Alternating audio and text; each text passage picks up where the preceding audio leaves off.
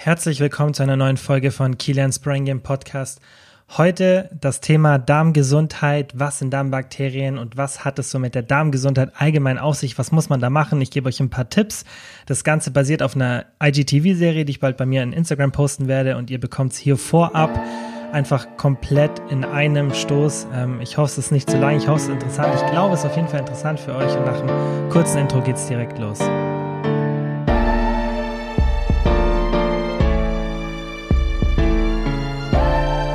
Kilians Brain Game Podcast. Also ihr bekommt von mir jetzt acht Tipps und Fakten rund um das Thema Darmgesundheit und Darmbakterien und im Laufe des Podcasts erkläre ich euch dann auch, was überhaupt Darmbakterien sind. Also fangen wir mal direkt an, was sind Darmbakterien? Also Darmbakterien, das sind Mikroorganismen, die sich in unserem Darm befinden. Und da gibt es ganz, ganz viele. Also die Anzahl ist sehr, sehr hoch und die Variation ist auch sehr, sehr hoch. Es sind auch nicht alle erforscht. Also man ähm, weiß da nicht so extrem viel. Natürlich weiß man schon mittlerweile sehr viel, aber eben nicht alles. So ist, denke ich, besser ausgedrückt. Und die befinden sich hauptsächlich im Dünn- und im Dickdarm. Und dass ihr mal so eine Größenordnung habt, wie viele das sind, im Dünndarm befinden sich ungefähr 50 Millionen Bakterien pro Teelöffel Inhalt. Und im Dickdarm, da sind es nochmal 10.000 Mal so viele pro Teelöffel Inhalt. Ähm, in Zahlen sind es, ich glaube, irgendwas so 50 Trillionen. Ich weiß es nicht, ist wahnsinnig viel. Das war jetzt wahrscheinlich komplett falsch, die Zahl. Auf jeden Fall, wie gesagt, im, im Dünndarm sind es pro Teelöffel Inhalt 50 Millionen Bakterien und im Dickdarm nochmal 10.000 Mal so viele.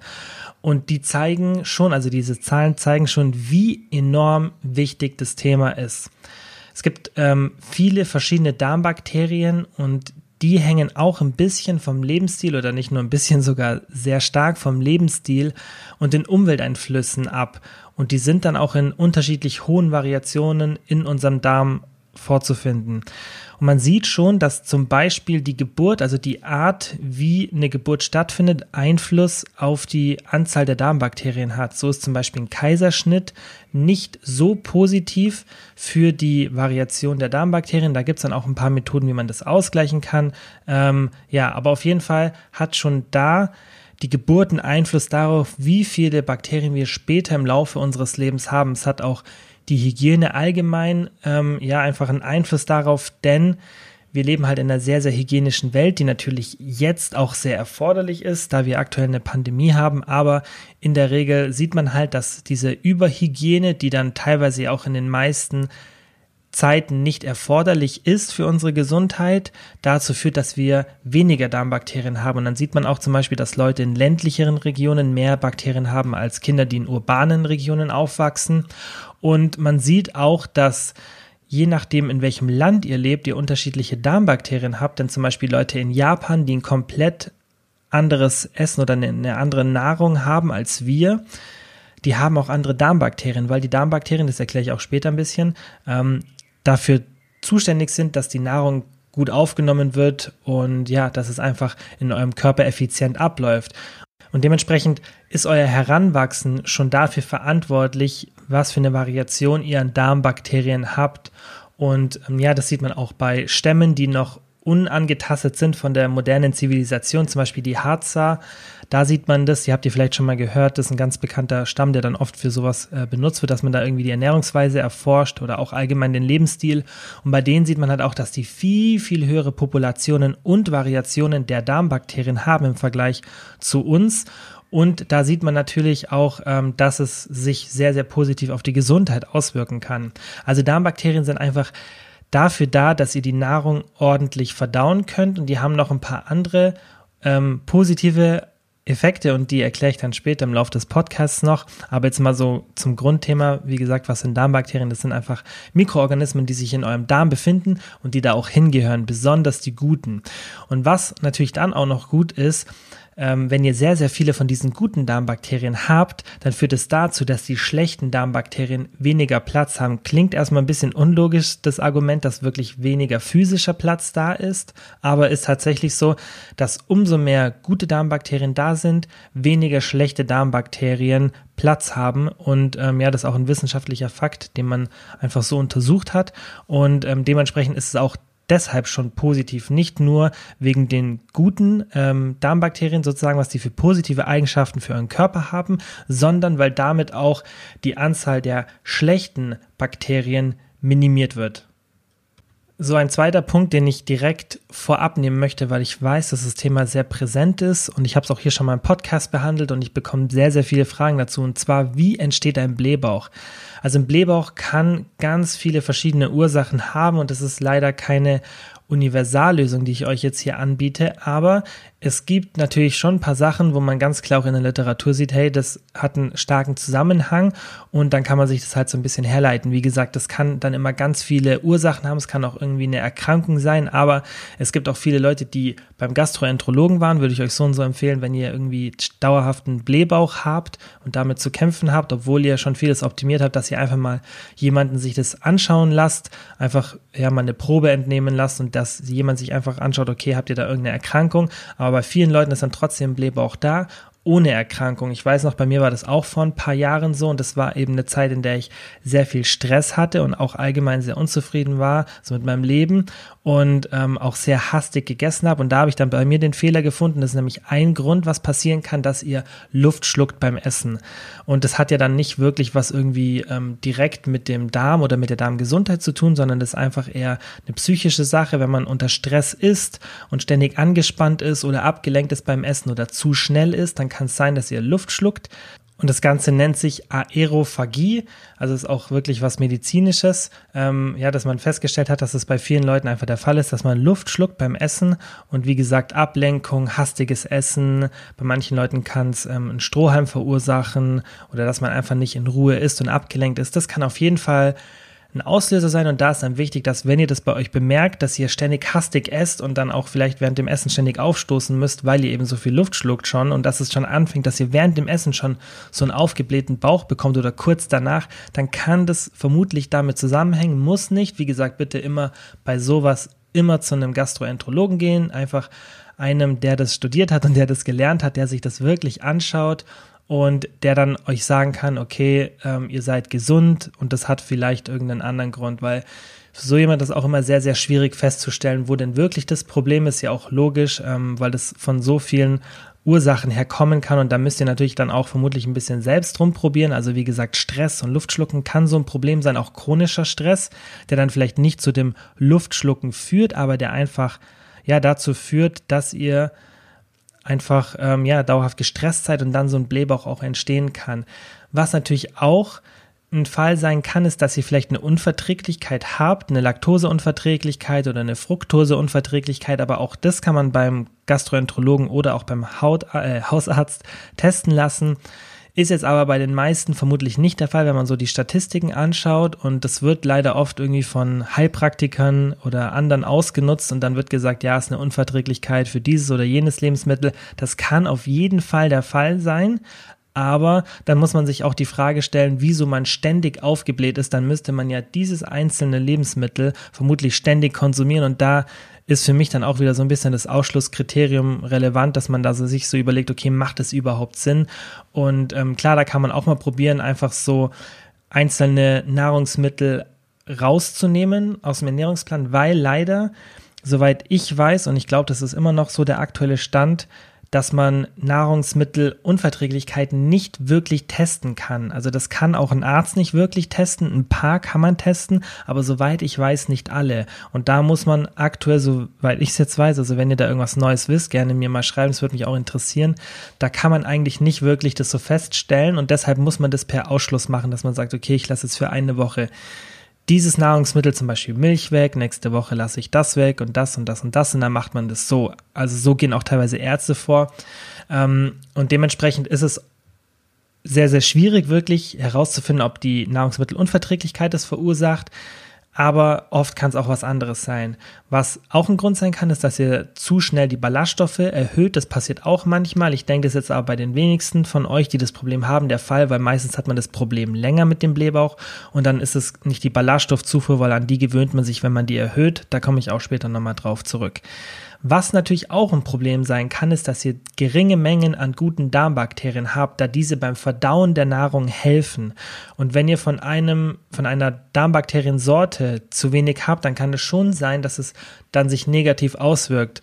Und ähm, man kann das messen, man kann zum Beispiel versuchen herauszufinden, welche das sind, ist aber auch sehr schwierig, kann man ähm, ja auch eben nicht alle testen. Das ist halt das Problem, dass diese Tests ja auch limitiert sind. Und da macht es einfach allgemein Sinn, sich an das zu halten, was ich euch jetzt gleich sage, wenn ihr die Darmbakterien aufpushen wollt, dass ihr gleich das ganze Spektrum mitnehmt und diese Darmbakterien dann auch zu hohen Populationen bringt, weil das ist auch ein ganz, ganz wichtiger Punkt. Es bringt nichts, nur die Darmbakterien sozusagen aufzufüllen, also die Variation. Ihr braucht auch hohe Populationen. Und das ist ein ganz, ganz wichtiger Punkt, der da oft vergessen wird. Aber wie das funktioniert, erkläre ich euch später auch noch.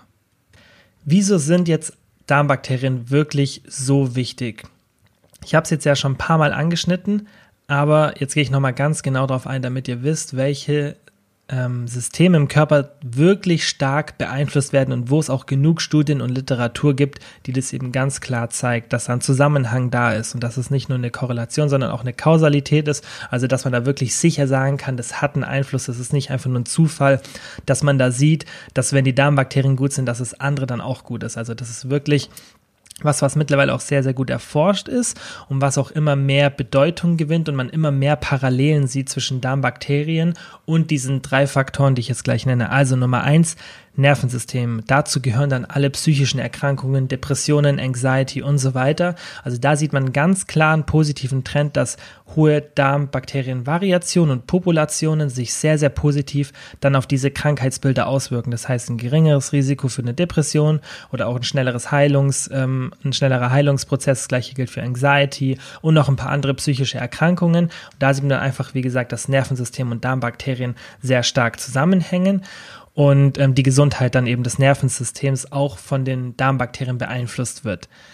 Gewicht und Stoffwechsel ist auch noch ein sehr wichtiger Punkt und da finde ich den, ähm, den neuen Ansatz auch sehr, sehr interessant eben, dass man immer mehr in die Richtung tendiert, dass man sagt, okay, die Menschen, die extrem Probleme damit haben, ihr Gewicht zu verringern oder wenn sie es verringert haben, dann zu halten oder allgemein ihr Gewicht zu halten, dass man da immer mehr den Zusammenhang zwischen schlechten Darmbakterien und eben dem Problem vom Gewicht sieht und auch vom Stoffwechsel allgemein.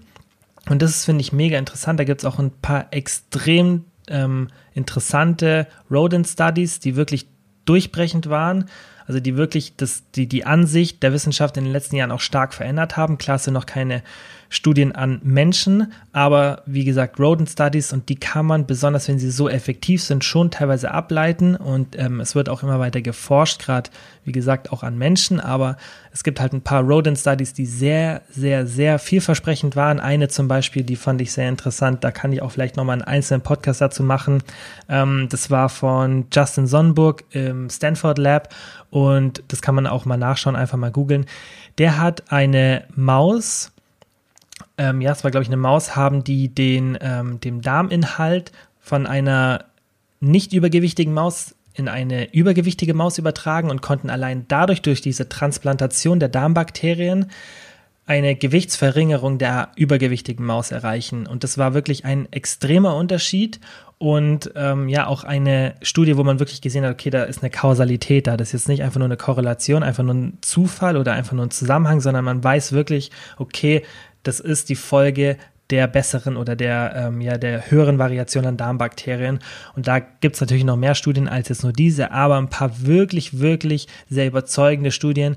Und das ist, finde ich, ein sehr, sehr gutes Zeichen, weil es wird ja immer so ein bisschen nach der Wunderpille gesucht und nach der Lösung für das Übergewichtsproblem, das wir ja auf der Welt haben. Einfach diese, ja, schon fast eine Epidemie, die in manchen Ländern herrscht.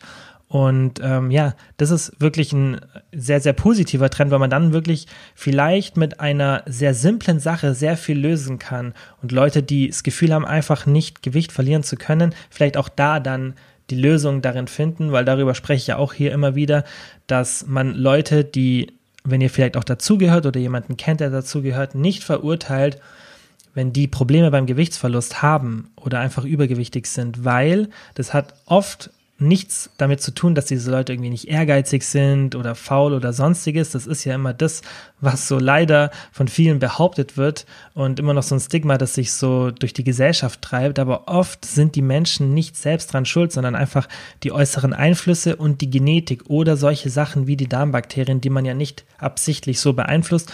Und das finde ich ein mega interessantes Thema, in das ich mich auch noch viel weiter rein vertiefen will, wie man da wirklich dann positive Effekte in Bezug auf Gewichtsabnahme und ja einfach Gewicht halten ähm, ja machen kann, indem man die Darmbakterien optimiert. Und wenn ich da was Neues weiß, und es wird in den nächsten Wochen auf jeden Fall oder Monaten kommen, dass ich euch da mehr Infos gebe, dann kriegt ihr es hier auf jeden Fall mit. Also, wie gesagt, das Nervensystem und psychische Erkrankungen logischerweise dann, ähm, Gewicht, und das dritte ist das Immunsystem. Da möchte ich jetzt nicht zu viel sagen, weil die Zeit in der wir jetzt aktuell sind und das Thema Immunsystem möchte ich jetzt nicht so ähm, ansprechen, weil das wirklich jetzt ein sensibles Thema ist, einfach nur ein Fakt, ein wissenschaftlicher Fakt, aber dass hohe Darmbakterienpopulationen und Variationen auch eine Kausalität haben in Bezug aufs Immunsystem. Also wieder keine Korrelation, einfach nicht nur ein, Zu ein Zufall, dass es beides, wenn beides positiv verläuft, dass da einfach ein, ein, Zusammenhang zufälligerweise da ist, sondern es wirklich, dass wenn die Darmbakterienpopulation höher ist und Variation, dass man dann sagen kann, das Immunsystem läuft besser. Wie gesagt, möchte ich jetzt nicht so in dieser Zeit darauf eingehen, kann man zu einem späteren Zeitpunkt mal, aber das sind eben diese drei Hauptfaktoren, die man ganz klar in der Literatur sieht, die positiv von den Darmbakterien beeinflusst werden. So, jetzt gebe ich euch noch fünf Lebensmittel an die Hand, die ihr wirklich ganz easy in euren Speiseplan einbauen könnt, damit ihr mehr Darmbakterien bekommt. Denn wir haben ja zwei Ziele, das habe ich ja vorhin schon gesagt. Erstens eine höhere Variation an Darmbakterien und zweitens die Darmbakterien dann auch zu einer hohen Population bringen. Und dem, äh, indem man sie einfach füttert, wie das funktioniert, erkläre ich später, ist alles ganz easy und auch wirklich simpel umzusetzen, wenn man es denn will. Also, die meisten Lebensmittel, die dann eben diese Mikroben enthalten, die dann eben zu den positiven Darmbakterien führen, sind Lebensmittel, die meist auf Milchsäurebakterien basieren oder fermentiert wurden. Und ähm, da kann man sich immer so ein bisschen dran orientieren. Ich gebe euch jetzt, wie gesagt, fünf Lebensmittel. Es gibt noch ein paar mehr, die es so ja überall eigentlich gibt, aber ich gebe euch jetzt mal fünf an die Hand, die wirklich easy sind. Wenn ihr mehr wissen wollt, schreibt mir einfach eine Instagram-DM, dann kann ich euch noch ein paar andere Tipps geben, aber ich will es jetzt hier nicht zu so ausführlich halten. Also Nummer eins, Kefir. Das basiert auf Milchsäurebakterien. Ich denke, das kennt jeder von euch. Das ist wie so ein Joghurtgetränk. Ähm, und das findet man eigentlich in jedem Supermarkt. Kann man auch selber machen einfach mal googeln. Vielleicht kann ich es auch mal hier erklären, wobei das nicht so passend ist für einen Podcast, wäre eher was für ein Video. Aber es ist relativ simpel, kann man auch selber machen, ist günstig und hat mega positive Auswirkungen auf eure Darmbakterien. Wichtig aber bei dem Thema, weil ich habe schon angefangen vor zwei Jahren das erste Mal Kefir zu promoten auf Instagram, weil ich wollte, dass die Leute davon erfahren und dass man einfach was für die Darmbakterien tut. Und ich sehe immer wieder, dass jetzt Leute ähm, ja auf Instagram gerade Kefir oder irgendwas anderes ein bestimmtes Produkt oder ein Lebensmittel, das die Darmbakterien pusht, sehr, sehr stark in den Fokus rücken und dann so tun, als würde das das Problem der Darmbakterien lösen. Aber damit macht ihr fast gar nichts. Also wenn ihr jetzt nur ein Kefir trinkt und die anderen Tipps, die ich euch jetzt gleich auch noch an die Hand gebe, nicht beachtet, dann wird sich das vermutlich nicht so positiv auf eure Darmbakterien auswirken, weil ihr bringt dann ein paar Darmbakterienstämme ähm, sozusagen in euren Umlauf, aber ihr füttert die nicht richtig und das müssen, muss natürlich auch eine viel höhere Variation ähm, ähm, ja einfach in eurem Darm sein, damit es sich positiv auswirkt. Und da reicht es nicht, wenn ihr nur ab und zu mal einen Kaffee trinkt. Natürlich ist besser als gar nichts, aber wenn ihr da wirklich einen positiven Effekt erzielen wollt, ist wie, ihr würdet ja auch nicht nur einen Tag pro Woche Diät machen, wenn ihr eine Diät macht. Oder ihr werdet, wenn ihr euch gesund ernähren wollt, das nicht nur an einem Tag machen oder mit einem gesunden Lebensmittel, sondern wenn dann über die komplette Bandbreite. Und das solltet ihr hier eben auch machen. Ist aber easy umzusetzen. Also Nummer eins, Kefir. Nummer zwei, Essiggurken. Ich denke, das ist vermutlich eh jeder von euch. Also ich kenne niemanden, bitte fühlt euch nicht beleidigt, wenn jetzt Essiggurken nicht mögt, aber ich kenne fast niemanden, der die nicht mag. Gibt sicherlich ein paar Leute, gibt natürlich auch gleich ein paar Alternativen, aber Essiggurken ist super, ist für ein fermentiertes Gemüse, gibt's easy überall zu kaufen, kann man auch super selber machen und enthält eben Mikroben, die sich dann positiv auswirken. Sauerkraut ist auch super. Natürlich bei dem ganzen Zeug bitte immer darauf achten, dass es nicht zu krass behandelt ist. Also umso weniger es verarbeitet ist, umso besser, umso mehr Mikroben. Und deshalb ist es auch super, wenn ihr das selber macht. Klar, ist immer ein bisschen aufwendig, aber ich denke, wenn man mal so den Dreh raus hat, ich finde es ganz cool. Ich habe auch schon mal Kombucha, das Nummer vier Lebensmittel, das hier auf der Liste steht, ähm, habe ich auch schon mal selber gemacht und das läuft mit so einem Teepilz. Ganz easy, ihr müsst nicht zu steril sein. Okay, mir ist schon einer geschimmelt, shame on me, aber ähm, ich gebe Bounty, dem Hund meiner Freundin, die Schuld, weil der ist, ähm, der Kombucha stand so auf seiner Höhe. Ähm, das war vielleicht nicht so klug, der stand unter, in so einem Regal unten drin und ich glaube, er ist ein paar Mal hingegangen. Ich, ich habe es ein paar Mal gesehen. Ich glaube, deshalb hat er geschimmelt. Who knows, vielleicht war es auch meine eigene Unfähigkeit. Auf jeden Fall Kombucha ist wirklich leicht zu machen. Also bei meinem ersten Anlauf hat es super geklappt. Das ist so ein Teepilz, den ihr mit Wasser ähm, und ja, Tee einfach und Zucker anreichert und der fermentiert dann innerhalb von einer Woche selbst. Bei mir hat er sogar noch so einen zweiten kleinen Pilz hervorgebracht, mit dem man dann weiter Kombucha machen kann. Das ist wie gesagt so ein, so ein Tee, den man dann trinken kann. Mega cool, einfach mal googeln. Oder ihr schaut auf mein Instagram-Profil, da habe ich es in den Highlights schon mal erklärt. Da könnt ihr euch mal anschauen, wie man das auch macht und was es ist. Ist mega interessant, mega positiv für eure Darmbakterien und auch sehr, sehr leicht herzustellen. Nummer 5, Tempeh, das sind fermentierte Sojabohnen. Alle Veganer und Vegetarier unter euch werden das sicherlich schon mal gegessen haben. Ich habe es noch nie so bewusst probiert, vielleicht irgendwann mal in Bali im Urlaub, aber ich denke, die meisten von euch, auch die Nicht-Veganer und Nicht-Vegetarier, kennen es, sind fermentierte Sojabohnen und auch da zeigen sich eben positive ähm, ja, Auswirkungen auf die Darmbakterien, weil das auch Mikroben enthält und ja, kann man auch easy in die Ernährung einbauen. Wichtig ist jetzt noch, dass man eben diese Darmbakterien auch füttert. Und wie das funktioniert, das erkläre ich jetzt. Sorry für diese kurze 30 Sekunden Unterbrechung, aber ich wollte noch mal sagen, dass ich mich so, so freuen würde, wenn du den Podcast in deiner App abonnierst. Ich kriege so viele Nachrichten, besonders auf Instagram von Leuten, die sich bedanken, dass der Podcast ihnen hilft. Und das Einzige, was ich mir wünschen würde als Gegenleistung, dass ihr den Podcast abonniert. Ihr müsst nichts machen. Ich weiß, dass viele den Podcast regelmäßig hören, ihn aber nicht abonnieren. Und wenn ihr den Podcast in eurer App abonniert, dann hilft es enorm dabei, dass der Podcast wächst und ihn mehr Leute entdecken. Und dann profitiert auch ihr wiederum davon, dass ich durch einen bekannteren Podcast besser in der Lage bin, sehr bekannte Leute als Interviewgäste in den Podcast einzuladen und dann haben wir hier einfach coolen Content, von dem ihr profitiert.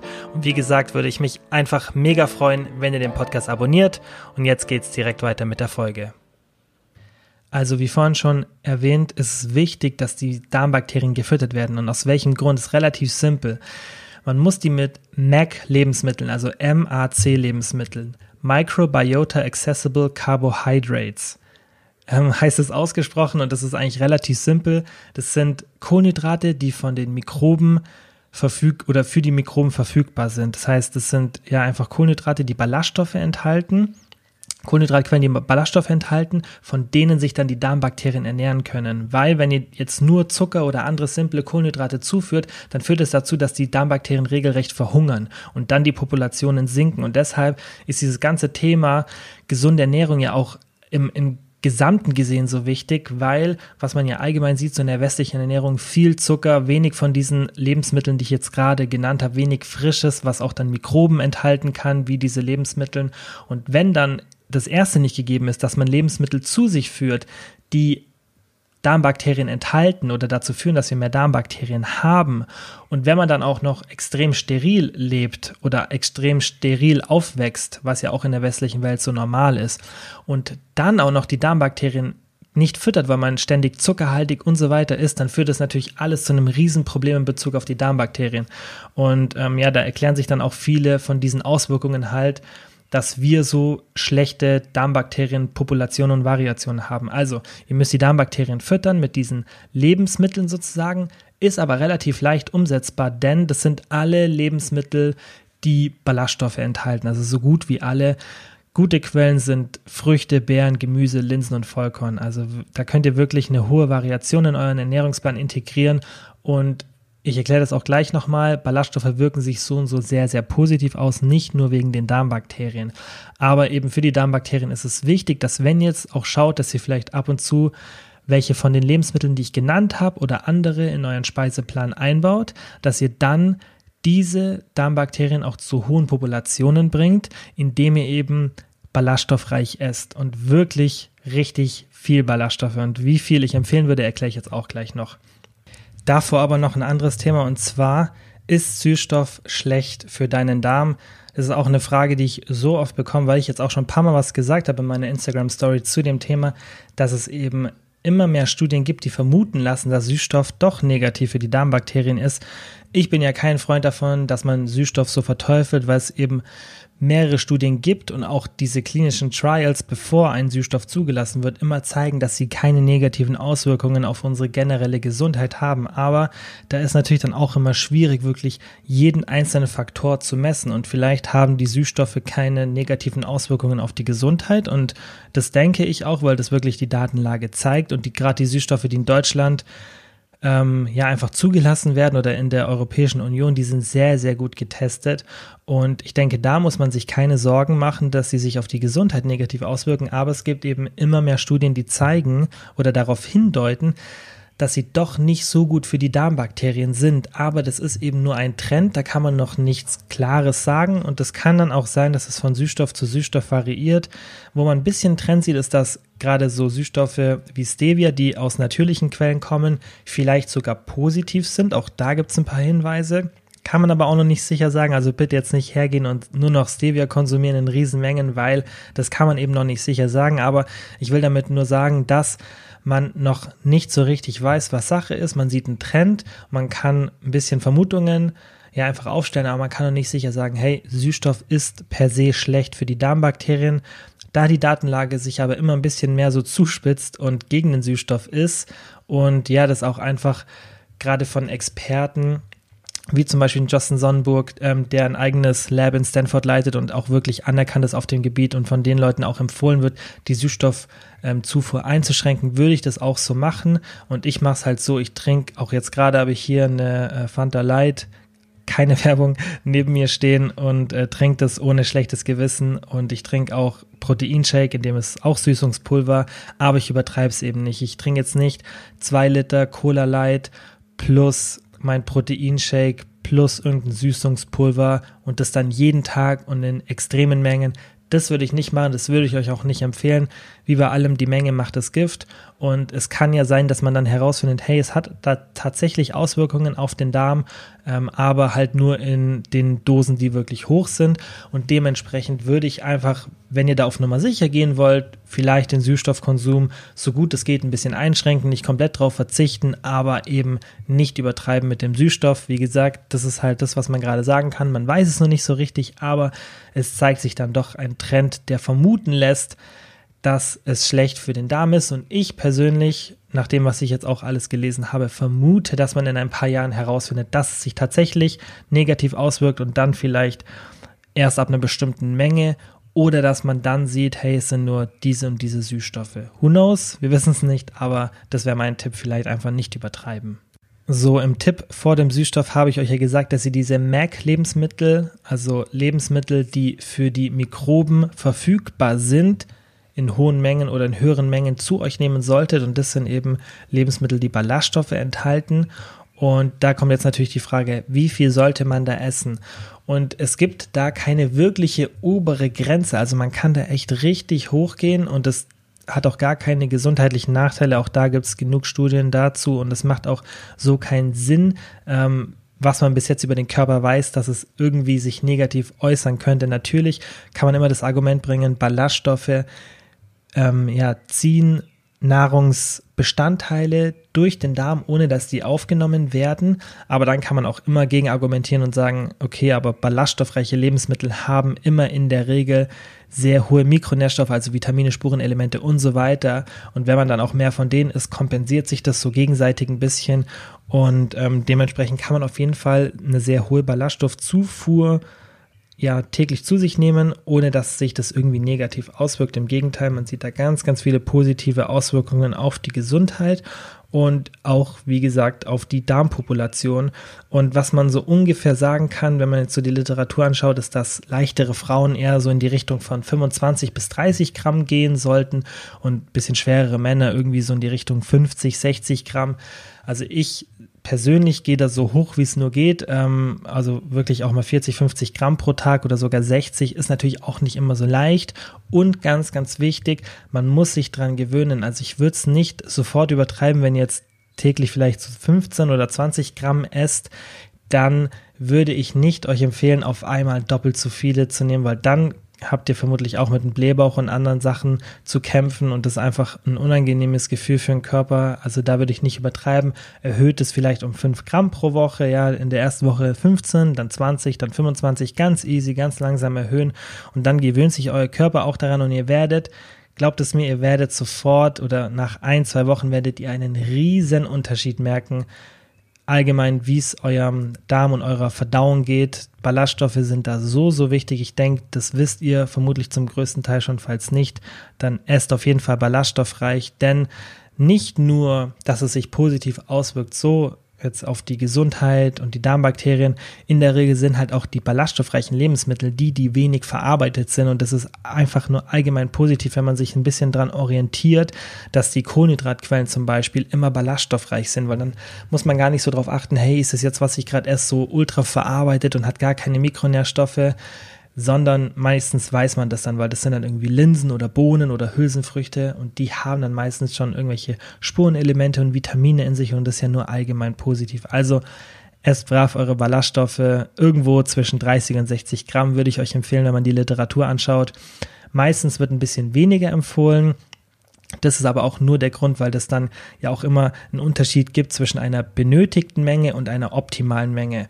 Und wie gesagt, wenn man die Studien so anschaut und die allgemeine Datenlage, dann ist halt da auch ein Unterschied zwischen der guten sozusagen oder der ausreichenden Menge und der optimalen Menge. Und ausreichen würden natürlich irgendwas so zwischen 15 und 25 oder 15 und 20 Gramm. Aber wenn ihr wirklich da das Optimum rausholen wollt, dann kann man auf jeden Fall zwischen 30 und 60 Gramm gehen.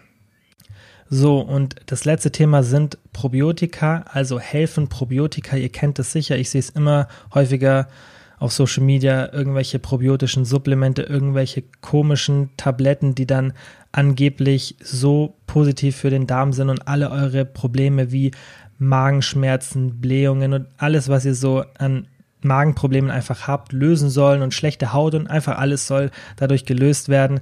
Und ja, im Fernsehen sieht man es auch, in Apotheken kennt man auch diese Produkte, die da rumstehen.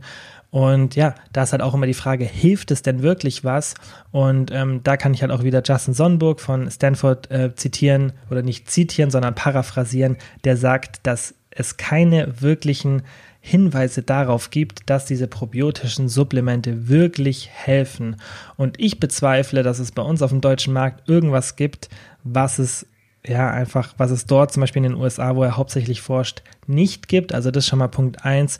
Und es gibt halt eben keine wirklichen Beweise, dass diese Produkte helfen. Manchmal enthalten die schon hilfreiche Darmbakterien, aber dann ist die Frage, ob sich das lohnt, so ein extrem teures Produkt zu kaufen, wenn man dann ein oder zwei Darmbakterienstämme bekommt, auch noch in vielleicht nicht so hohen Dosen, wenn man da einfach ganz normal sich Kefir kaufen könnte, Kombucha trinken könnte, saure Gurken essen könnte, das alles, was ich eben vorhin gesagt habe, oder einfach ballaststoffreich zu essen, um die vielleicht schon vorhandenen Darmbakterien, die diese Produkte dann enthalten oder ähnliche Bakterien, die diese Produkte enthalten, einfach von sich selber aus zu erhöhen, weil das ist halt auch ein wichtiger Punkt, was ich vorhin ja gesagt habe. Es ist nicht nur wichtig, dass ihr eine hohe Variation habt, sondern dass ihr eure Population nach oben bringt. Und das bringt logischerweise, wenn man auch so die Datenlage anschaut, viel, viel mehr als so Probiotika. Interessant sind diese Probiotika, wenn man eine ähm, Antibiotikakur hatte oder sonstiges, dann kann das helfen, kann auch bei bestimmten Erkrankungen manchmal helfen, wenn da irgendwas nicht stimmt, aber das sind dann sehr spezifische Fälle und das ist jetzt nichts, was für die generelle Bevölkerung ein Tipp wäre, den man so geben könnte und sagt, hey, ja, jeder sollte Probiotika nehmen, das ist wahnsinnig gut für die Gesundheit. Klar, es passiert vermutlich nichts Negatives, aber ich habe auch mal geschaut, diese Produkte sind wahnsinnig teuer und das Problem ist halt, dass jeder, der so ein, ähm, so ein Produkt entwickelt, du kannst sie dann einfach oft selbst einfach irgendwie ganz fancy benennen und dann klingt es cool und ja, es ist aber gar kein Nachweis da, ob die dann wirklich so positiv sind. Oft ist dann halt einfach nur der Nachweis da, dass die nicht schädlich sind, aber eben nicht, dass die so positiv sind und das ist das Problem und da ist man halt mit der Variante über die Nahrung immer, immer besser dran. Und ja, wie gesagt, bei einer Antibiotikakur, da kann man mal mit einem Arzt sprechen, ob das dann Sinn macht. Und dann würde ich auch eher so eine Kombination an Probiotika, also an vielen möglichen verschiedenen ähm, Darmbakterien zu mir nehmen. Das macht auf jeden Fall Sinn. Also da würde ich auch sagen, würde ich selber auch machen. Aber dann kann man auch wieder ein bisschen argumentieren, kann sagen, hey, nach einer Antibiotikakur einfach nochmal mehr den Fokus auf so natürliche Quellen wie Kefir, Kombucha, Sauerkraut und so weiter. Das könnte man ja theoretisch auch machen. Aber wenn ihr jetzt nicht gerade eine Antibiotikakur hinter euch habt und ihr eigentlich so gesund seid, dann gibt es nicht wirklich ähm, Beweise in der Wissenschaft, dass solche probiotischen Supplemente da wirklich irgendeinen Unterschied machen.